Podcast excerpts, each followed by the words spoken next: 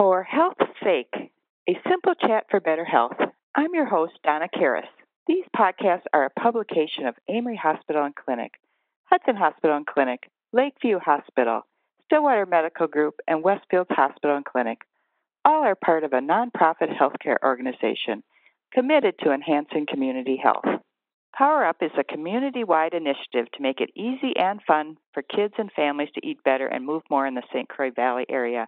My guest is Katie Ellefson, a registered dietitian and community health coordinator at Amery Hospital and Clinic.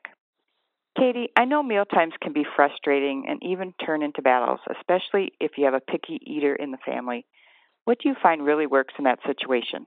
Yeah, there is something that a lot of parents haven't heard of, which we are going to really focus on today. That is kind of the tried and true uh, theory behind raising a good eater and will help us avoid some of those battles and and tough situations at the dinner table. And this is something that's called the division of responsibility. And what this means is that as a parent, you are in charge of or responsible for certain things around feeding your child, and your child is in charge of or responsible for another set of things when it comes to eating. So, as a parent, you are in charge of what you serve, when you serve it, and where you serve it. And the child is responsible for how much they eat and whether or not they're going to eat it. And so, what does this look like? So, the first thing I like to have parents focus on is that when it's the schedule, right? So, kids thrive with schedule in all aspects of their life, not just with food. But oftentimes we forget about food, right? Because as parents, we really worry about, you know, is our child getting enough nutrition? Are they getting the right things? Are they growing okay? We're thinking about that a lot, and we're feeling that pressure even maybe from our pediatrician or the, our uh, friends and families, kids around us. Um, when we follow a schedule with eating, it can help. It really helps support our child's natural growth. You know, it's something that is very in, built within them, uh, their their hunger cues and fullness cues, and we want to help support that. And what helps support that is a schedule. So when we worry about feeding, we often just try to offer them stuff all the time, especially if we might have a child that seems a little low on the growth chart. We just we want to our, our inclination is to let's give them food at any moment, all the time. Um, but that what that does is keeps their stomach just sort of kind of full all day. And so they're never really going to eat uh, a good meal and they might only just be snacking on the things that they really like. And so the the parent really needs to focus on that schedule. And uh, from my experience working with adults and, and nutrition, uh, schedules are hard for adults too, but they also really will benefit adults. So thinking about the schedule, uh, a typical schedule for a child is and even adults is three meals and two to three snacks per day with about two to three hours in between. So we really, so let's say we would have breakfast at 7 a.m. and then we want to have that two to three hour window. So it might be 9 or 9:30 for snack and then nothing in between. The only thing that you would want to offer in between that breakfast and snack time would be water. We don't want any juice. We don't want anything with calories, no milk. We don't want anything uh, because we really want their stomachs to empty so that they feel hungry when it comes to snack so that's the the when the schedule. And so working on the schedule would be the first piece that i would recommend for parents is working on that schedule maybe even hanging up a schedule on the refrigerator if you can. I know some days are just so busy you're just flying by the seat of your pants. Um, but really trying to think about you know when was the last time my child ate? When you know what is the two to three hour mark after this? And really sticking to your guns and not uh, giving things in between.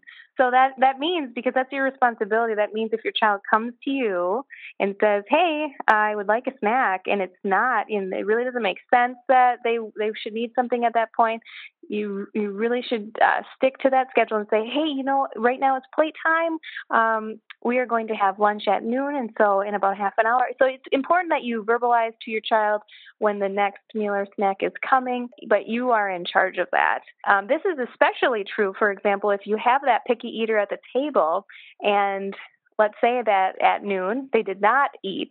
For some reason there was something there they did not they put up a fuss. They're like, no way, I'm not having that.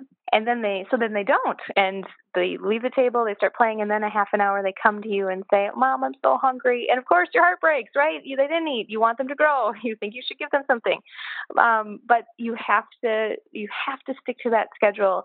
They will learn extremely quickly, and sometimes just a matter of uh, a handful of days in most cases, no more than a week. That um, if you stick to the, your guns and they come to you half an hour later and you say, I'm sorry, you chose not to eat at lunchtime, and now the next time that we're going to eat is 2 o'clock, um, we have to wait until 2 o'clock. There's definitely going to be breakdowns and, and tantrums in the beginning, but they are trying to figure out what they can get away with, especially if they know oh gosh, if I don't eat lunch, you know, I know mom has such and such for a snack and I really like that. They're working you. so sticking to your guns with that schedule and not letting them dictate when or what for for that matter because that is up to you. The last piece about so we talked a little bit about the the when, the what. You know, obviously we we want to offer you know a balanced plate, uh, but but it's less about nutrition at this converse at this point of the game, the conversation, and more about just the structure and following your responsibility. Uh, the last piece of what the parent is in charge of is where. So for some families, this is the dinner table. Uh, for other families, it might be an area on the floor we just want it to be a designated area uh, that, that is familiar to the child, that it's happening consistently. Uh, we wouldn't want, you know, we don't want the child getting food and getting up and down and running around. We don't want walking around with the food. You know, we always encourage the, the setting to be without distractions, so shutting the television off. If you have a dog that's distracting, or the child's throwing food to the dog, to remove the dog. Um, so you kind of control that environment where uh, the meal is taking place. Okay, and so then we move to the child, and the child is responsible for how much they're going to eat uh, and whether they're going to eat it. This means for a lot of parents, this is a tough one because we are we are so in a culture of you know take another bite, take another bite, or eat this vegetable before you get this cookie, and that is not up to you. You've provided the food. And now it's your child's decision um, if they're going to eat it and how much they're going to eat of it. And so we really have to stop saying, take another bite and using bribes and, and pressure because pressure does not work. It backfires every single time. And so I know it's really hard, especially when, again, we want our children to grow, we want them to have all those nutrients. Um, but please, please trust me when I say if you are a family that just has fruits and vegetables, you have whole grains, you have good sources of protein. And this is just something that you eat because that's what's in your diet, and you're constantly offering it, and you're offering variety of foods, and you're not pressuring.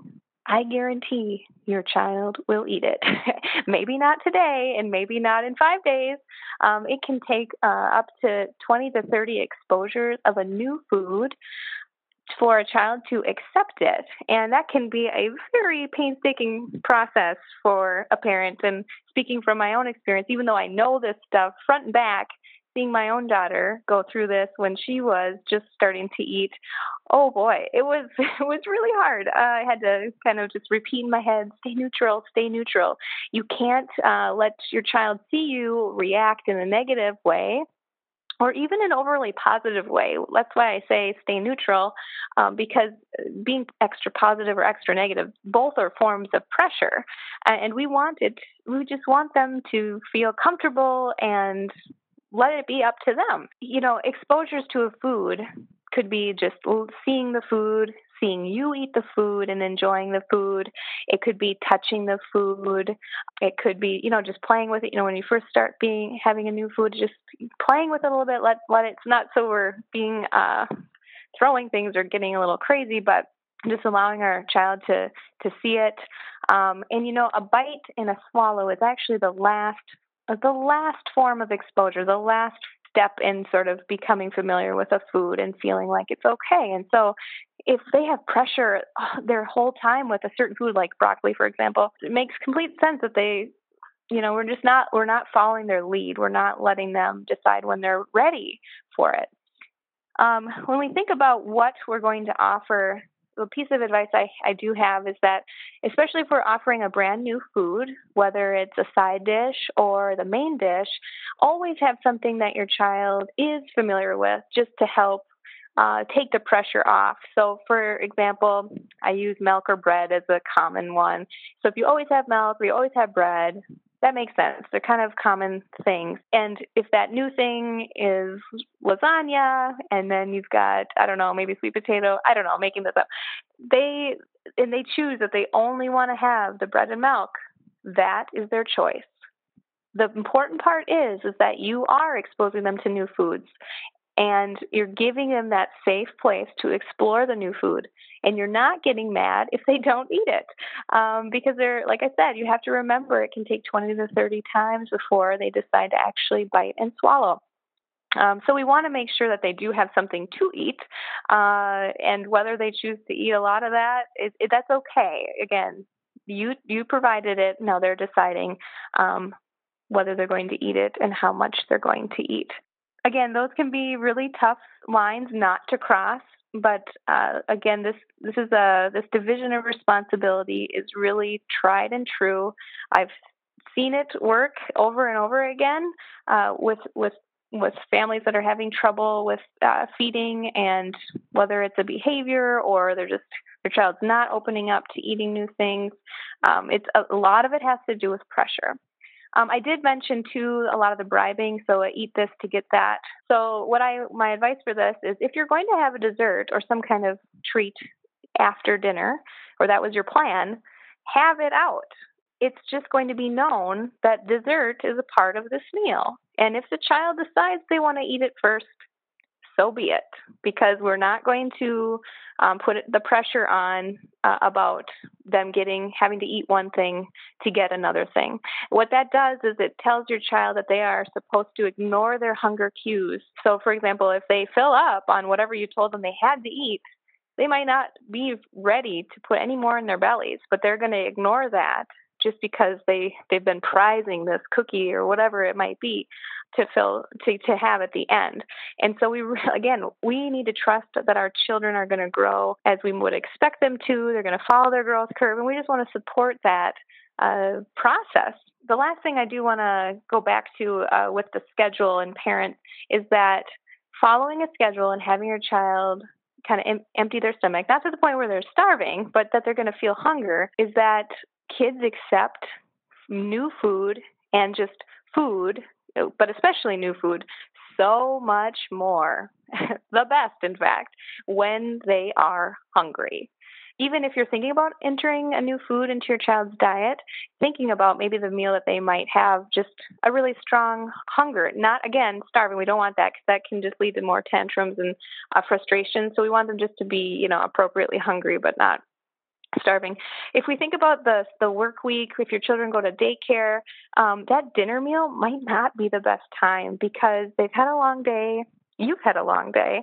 Um, depending on when their last snack was offered at school or daycare, it might be too long or too little time in between. And so uh, we often see that the dinner meals tend to be the most battle oriented or most picky eating. Um, and it just, a lot of it has to do with the schedule or maybe their tiredness at that point. And so maybe the best time to introduce a new or potentially scary food would be on a weekend where you kind of just have the most control or know what's going on. That is really kind of the heart of what really works. It's really this division of responsibility model that supports the structure and and takes the pressure off. That's great to know. Can you share tips to get kids more excited and curious about trying fruits and veggies? Yeah, so this obviously comes up a lot uh, with the pressure, right? Because fruits and vegetables hold all those nutrients. And what I want to remind you is that a lot of fruits and vegetables carry similar nutrients. And so your child can be well nourished on either. Obviously, we would love for them to eat both fruits and vegetables, but you know, eventually if you eat them and they're a part of your diet, which of course that's recommended and, and we'd love that, uh, your child will eat them too. To make kids excited about trying more or different things, this isn't even necessarily exciting, it's just I think a lot of parents forget about how many different ways there are to cook a vegetable, for example. You know, you can steam, you know, a lot of people, I grew up with boiling, which, hello, that just zaps some flavor and a lot of good texture out of things. But it's what I, you know, it's what I knew. But there's boiling, there's steaming, uh, there's roasting. And if you've just kind of been stuck in one cooking method, I would highly, highly recommend venturing out into a different cooking method. I, if you've never roasted before, I will get on my roasting high horse. roasting is when your oven is kind of cranked up to above 400, usually 425, and you take some veggies, chop them up, toss them in some olive oil and salt and pepper, and spread them out on a tray. And depending on the vegetable, you know, it, the cook time could be um, as short as 10 minutes for something like broccoli, or up to green beans would be about 20 minutes. Brussels sprouts would be 25. Something like a sweet potato cubed up might be even close to 40, depending on how big the cubes are. Uh, but anyway, if that's something you're interested in, you know, just the Google machine on the internet would be a good place to start for uh, roasting vegetables. Um, also, don't be afraid to use things like sauces or herbs and spices or dips. We don't. We often expect our kids to have the plainest of the plain, and that's great to also offer. Sometimes they're plain, but sometimes they have a fun sauce, or maybe they have cheese sprinkled on top. You know, that's okay that's normal. We eat these things too. So again, we want our children to experience the things that we enjoy, and I'm guessing you enjoy flavor. you can also, uh, some kids, and maybe you don't hear this all that often, but sometimes kids are a little adverse to textures of fruits and sometimes vegetables too, certainly. Um, the different cooking methods with vegetables will affect the texture. So obviously, um, you know, the boiling or steaming versus roasting, where the roasting might be nice and crispy and, and make a really delicious kind of, I don't, I don't want to say burnt, you know, but it's like a, a wonderful flavor on the outside, just with the crispness, and then it's usually soft in the center. Whereas, you know, you boil it, it's going to be kind of all soft.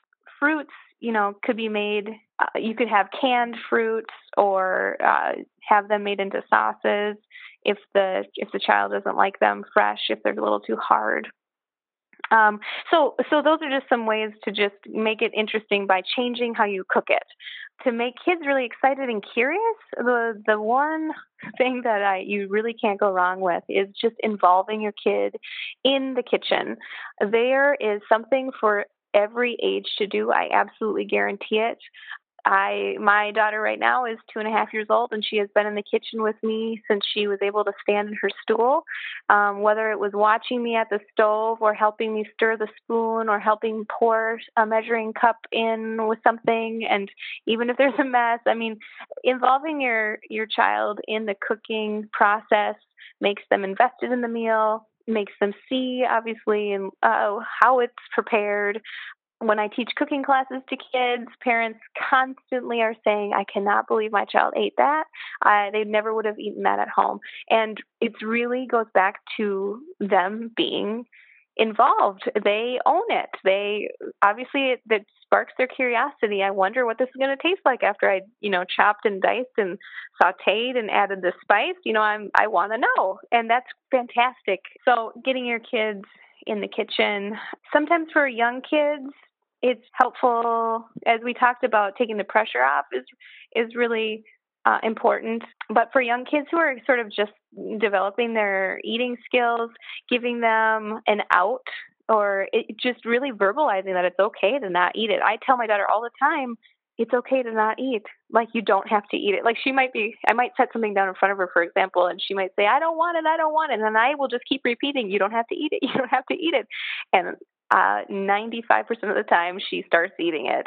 So, anyway, but for younger kids, when you're trying to show them that it's okay not to eat it, even having a little dish on their tray that's kind of the discard tray, and, and say, if you don't want it, you can put it in here. If you just want to touch it, or if you want to lick it, or maybe you want to bite it, but put, you know, spit it back out, this is the bowl that kind of taking the pressure off is also a way to develop curiosity too because it's a neutral platform for them to observe and experience food. So hang in for the long haul. It's it's okay. Uh, you can try to make things fun too by not only changing the cooking method, but maybe how it just appears on the plate. So one thing that we do, I have a cooking class where we do kebabs. It's just a whole bunch of different, very common food items, but we put it on a stick. And the number of kids who tell me it tastes better on a stick is off the charts. And so I don't know that it makes no sense, right? But, you know, it does to them. So, you know, how it's presented or something fun like that, or if you cut it into fun shapes, or maybe if you do something that's really color oriented, which obviously fruits and vegetables are, kids love colors and rainbows. And so working in some of those fun aspects you know, obviously we're in the Pinterest world where there's just so many fun food ideas. It can make things just really exciting. But again, it's just they still might not eat it, and you have to be okay with that. You might be putting in a lot of effort. Uh, I think that's a lot of what reason why the pressure also comes is because as parents we put in a lot of effort to making food, to buying food, to planning the meals, and so when our child is like, "Nope, not happening," we get frustrated, and you will be frustrated, and you might waste food or have to throw food away or put it save it in the fridge for another time but that's okay because it's really important to let your child follow their their own lead and and know when it's right for them so i think i kind of started to go back to the last question but uh, they go together hand in hand i think kind of making it fun and sparking curiosity and and also having that sort of structure in place those are great ideas Tell us about the Power Up website, powerupforkids.org. Are there resources there we can find? Absolutely. The powerupforkids.org, which is power up for, which is the number for the numeric for kids.org, there are a a bunch of great resources. You know, at Power Up, really we try to keep things fun and light and exciting and delicious because that's what food and movement are all about, right? Even because um, Power Up's not limited to to just eating; it's about uh, moving your body as well. So you can find um, on the PART website we actually have it broken down by eating better, moving more, classes and events, tools and programs, and fun and games.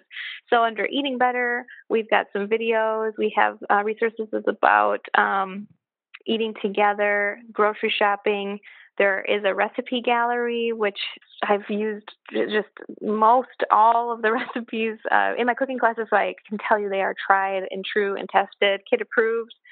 Um, we have information on, you know, active games and even things like open gyms, which are giving kids a place to move their bodies in the winter months, um, and other classes and events that are really tied to, you know, eating better and moving more.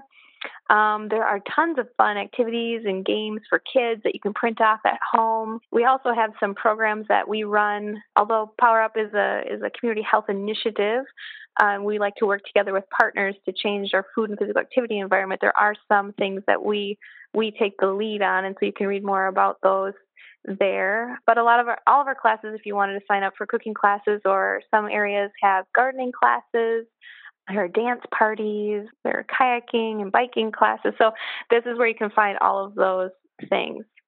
One thing I also want to talk to you about is Power Up Week. So, Power Up Week is a special week that happens the second week of May every year.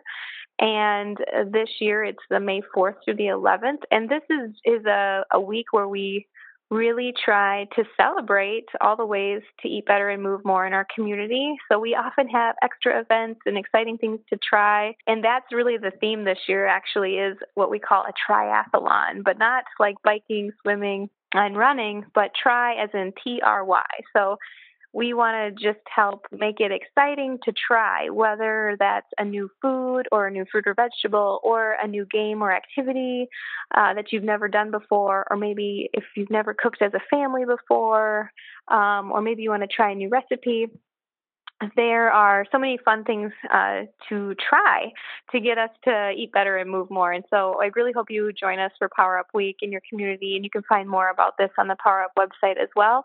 Uh, our mailer with a calendar of events and additional details on Power Up Week should be out uh, within the next uh, few weeks. So you'll have to look for that in your mailbox as well. Yeah, a lot of great things on Power Up's website. And if you're looking to you know make the food and physical activity environment better in your community, uh, reach out. We have something called the Power Up Ambassador Program, where we're basically training parents or adults uh, about how to sort of take the torch of Power Up and be a Power Up ambassador in your community to make these changes because you don't have to be us. You don't have to be the behind the scenes folks. We want we want um, parents and and just people that are involved with kids and and families to to make step up and make these changes just in their own circle, in your own web of influence, whether it's just in your house, maybe um, your PTA, maybe your church group. You know, we're always uh, have opportunities to power up. So you can also find more about that on the website because we do have some trainings coming up in in lots of our communities the next few months. It's just uh, a wealth of information out there. Thanks, Katie. Yeah, absolutely. Thanks for listening.